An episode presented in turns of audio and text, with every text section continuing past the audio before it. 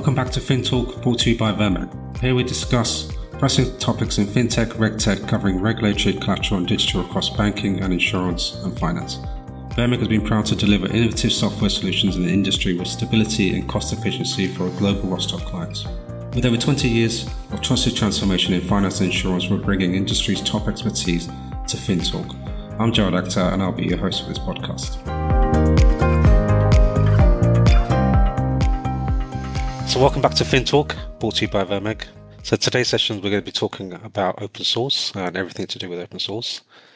I'm delighted to have with me Jane Gavronsky from Finos as C T O and also Malcolm Arnold from VERMEG as the global head of reg product. Before I let them introduce themselves, I just kind of want to talk about open source just slightly. Kind of today's topic really is going to be what we know about it, what it what it is in its entirety, what it benefits of it from the user. We're hearing a lot about it from the industry, what benefits will give to the general user um, from a client or a firm perspective, and also what does it do for regtechs.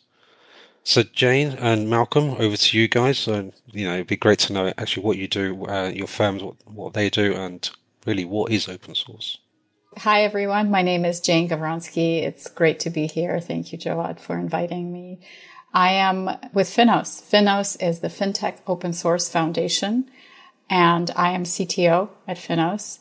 Our mission at Finos is to advance the use of open source technologies within the financial services industry. My background is in financial services technology, in fact, in capital markets. Um, I've spent my entire career delivering technology internally at financial institutions, anywhere from trading to reference data, et cetera. And and I, it's very interesting for me to be now involved in open source very explicitly because, you know, sharing technologies in financial services was like sharing any trade secrets in financial services, extremely taboo. And now we're seeing that turn, and I'm very excited to be at the pivotal point of that culture turning. And hi everyone, Malcolm Arnold, delighted to be here. Thank you, Jawad. I'm head of regulatory product for VERMEG.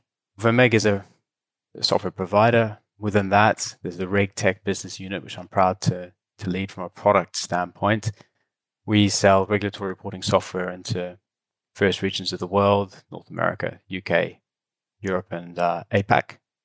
The sort of regulatory reporting that we do is the the prudential, statistical, and risk-based regulatory reporting. These are often daily, weekly, monthly reports, as opposed to the transaction reporting. And I, so in my role, I have a responsibility for the for the whole solution, the whole product line. Yeah, thank you, guys. And uh, I know I've got Jane from New York and, and Malcolm in London, so it feels like a global global feel here. Um, guys, just want to start from the from the very beginning, really. Um, open source, uh, we hear a lot about it. What actually is it? So it'd be great to get a take from a from a software, both software vendors, um, both sides of the pond, really. What is it for? You know, can we tell our users? Yeah. So to start at the beginning, sorry, Jane, jump in. Open source software, just really at a very basic level, means that the source code is available to be read, and in theory also contributed to. So the a lot of companies, for good or bad, and organizations like to put open as a prefix before almost any noun these days. And what they're really getting at is that there's an ethos, or ought to be an ethos, of collaboration and community spirit, where the uh, the thing you're working on and all the discussions and debates that were behind it are all in the public. And that's really what the open prefix has begun to mean. But I think that open source is the first and definitive use of that open prefix. So yeah, it's it's mostly about a licensing and distribution model from, from my point of view. It means that as software vendor, you can you can go in and grab these software libraries for free, which is a fantastic benefit. But also it gives you freedom in that uh, you can make edits and changes and modifications to suit your purposes. And some of the open source licenses will compel you to donate those changes back to the to the maintainer, which is a kind of a fair bargain. Some of them are very permissive indeed and allow you to just make your own modifications in secret. But basically it just means that the source code is available. You can see how it works and you can contribute back. And that's the distinction really between open and closed source. But Jane probably has a more thorough an academic. No, no, you, you got it, and you saved me reading off the book definition, but you're absolutely right. I think there is the cultural component and then there's the licensing component. So purely from a licensing perspective, as you said, it is the code is written and given under a license of free to use by anyone without any commercial implications. There are, as you say, more permissive and less permissive licenses as to when someone uses the code, are they obligated to donate back the changes that they're making or not? And the most permissive, you can just take a copy, as you said, and update it privately without having to give back your updates. Yeah, so I, I think that opens up opportunities for people to develop technology without having to pay for some of the core components, which I think then drives into the cultural component, which is it creates a more inclusive, a more even playing field for people to interact with each other on a technology platform. This, of course, started within the technology uh, organizations and technology community, and has now the, the libraries that are available are available for different business verticals, right? So Finos, for example, is the financial services vertical. There are all kinds of industries that are leveraging this. The Linux Foundation, which we are a part of, does provide projects and hosts projects for many such industries. It's a, it's in hardware, it's in telecommunications, it's in networking, it's in it's in Hollywood, even libraries and projects that have to do with, you know, video processing and rendering. Uh, you know, those are those rely on open source code at the core. And obviously, as I said, it's very new for financial services. So besides code, besides open source, this now also refers to open standards as well. So standards which are developed in the open and benefit from the contribution of many players that would want the standard to exist. And that is something that, that we at Finos are also heavily involved in. Thank you, guys. I, I know it's new for the financial industry, as you said, Jane, um, and it's kind of been available everywhere else at the moment. Here in the U K, especially around the reg reg space, there's a lot of discussion around controls, data lineage, governance, all those kind of elements around that. So how can open source facilitate that, or, you know, make it easier, or does it make it easier? Is the question, really. I can try to kick it off without talking too long, because uh, I I have so much to say. We'll probably be here for three sessions. So again, I think first of all, you need to start with the culture. And open source kind of invites everybody to the table, and the open standards do as well, and allows people to start talking to each other about, well, how do we do this, right? And what's the right implementation that would work for everyone? And again, throughout my career, everything is always very siloed in financial services. You know, even within an institution, you would have the equity guys and the fixed income guys. You would have the front office guys and the back office guys and the compliance guys. And everybody has their like technology silos. And whether it's internally changing the culture first, and even more so externally, where people realize, oh, I can talk to my peers at other banks about this. And no, it is not giving away the secret sauce. That's something that is huge. And it's going to be an evolution. So first of all, it's cultural. Second of all, very simply, very, very simply, and there are many other reasons, it just saves money. It because everybody's doing the same thing. And if you, if everyone participates and shares in delivering something, well, you save a ton of money and time, frankly. So time is money. So it all comes down to money in the end. And then, of course, it, it kind of creates a much more even ecosystem, because if you're all using the same thing, it's much easier to process the data, generate the data, have more information about what's going on in the market. And I'll stop. Yeah, that's perfect alignment with what I was thinking as well, Jane. So the cultural thing is the most important thing, because if you look at um, reg tech, what sets reg tech apart from other sorts of fintech in the in the general sort of family of techs, is that it does feel like it has a different ethos. There is a bit more of a community-minded approach. although the various players and vendors in the RegTech space are kind of fierce competitors, there is a more of a collaborative attitude there in in, in RegTech, and it's a, it's a distinctive thing about RegTech as opposed to other fintechs. At a cultural level, it's very aligned with the ideas behind um, open source, which is obviously a lot more collaborative and community-minded.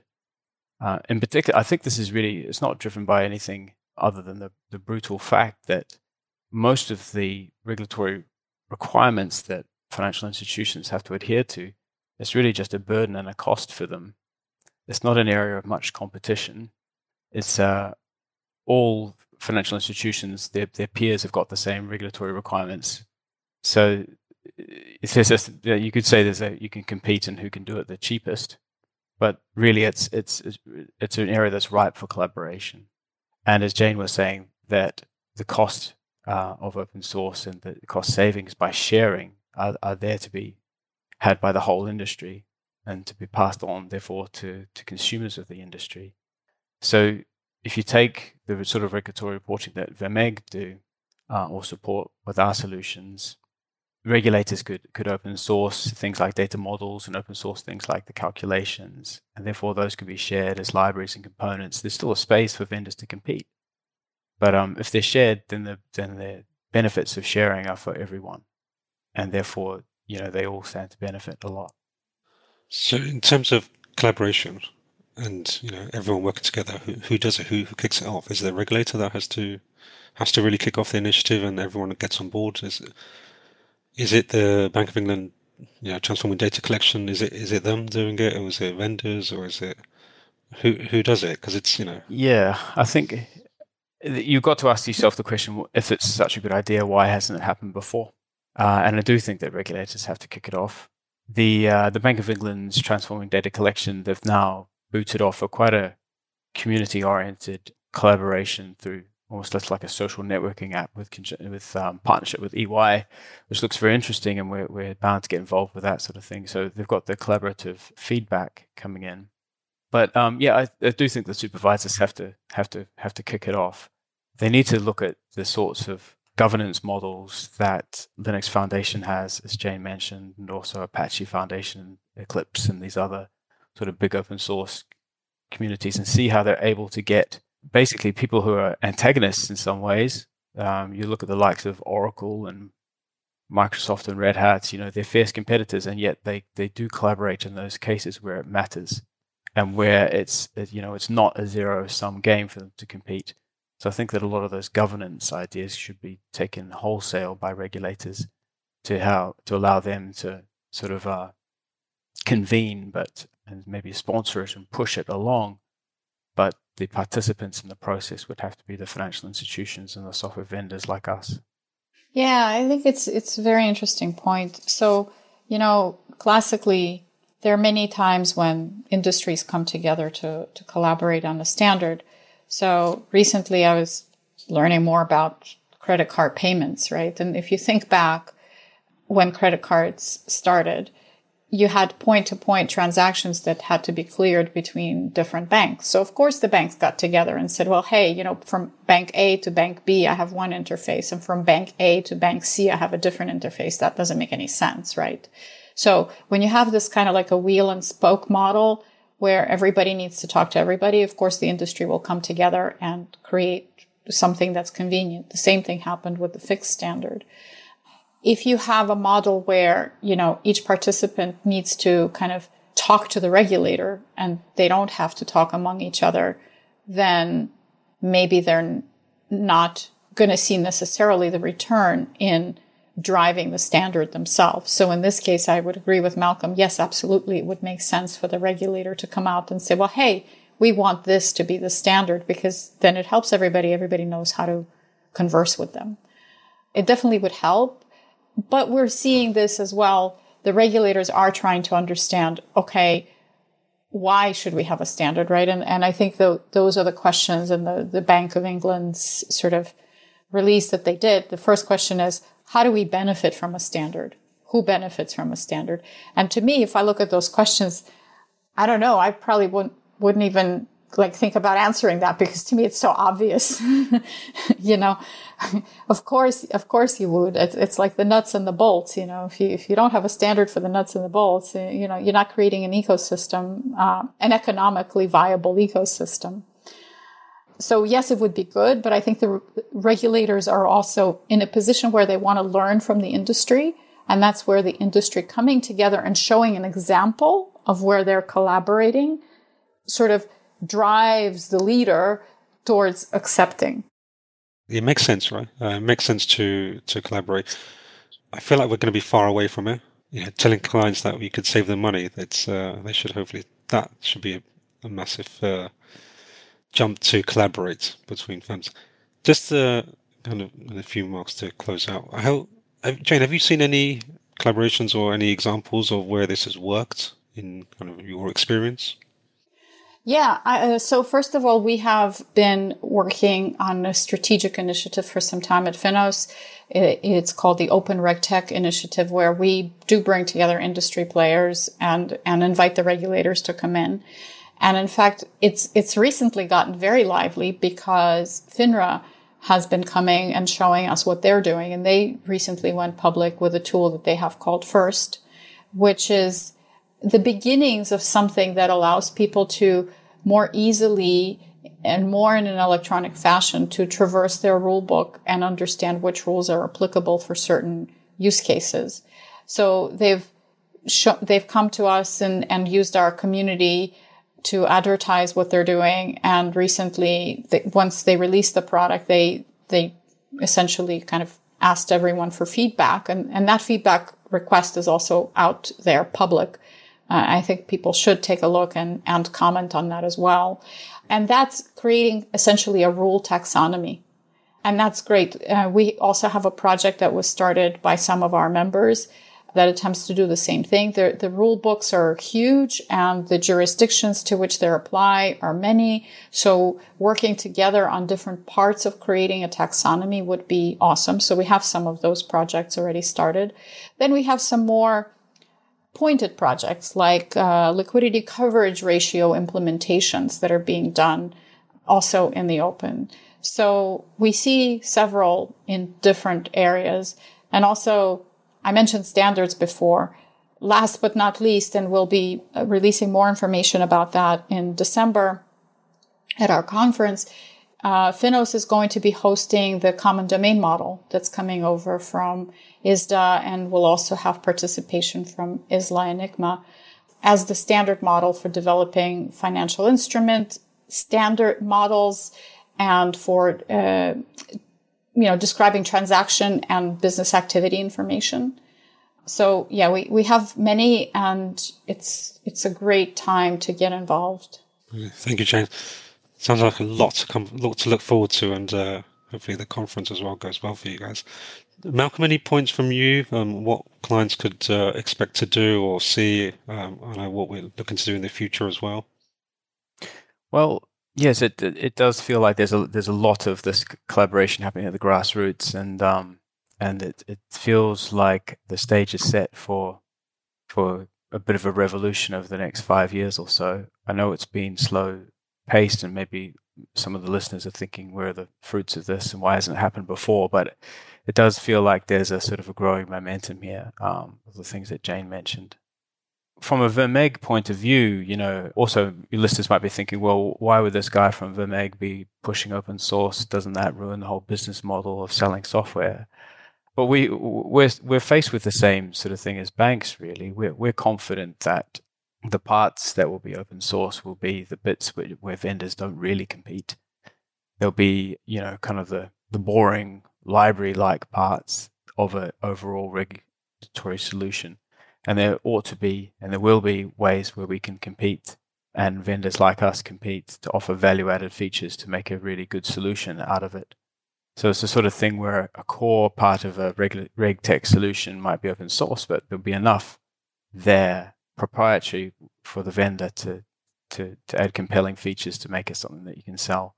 I think there's room there for entire, what they call reference implementations, where the whole, you'd have a, almost like an end-to-end open source software solution for a particular regulatory requirement, whether that's a you know a calculation or a wholesale set of calculations and a whole data model and everything, but they won't be uh, much more than reference implementations. That still gives us an ability to compete because we can create a you know functionally equivalent implementation that is you know better in some ways. So uh, it, that's kind of the VERMEG point of view. We want to collaborate as much as possible because we see that it's unstoppable.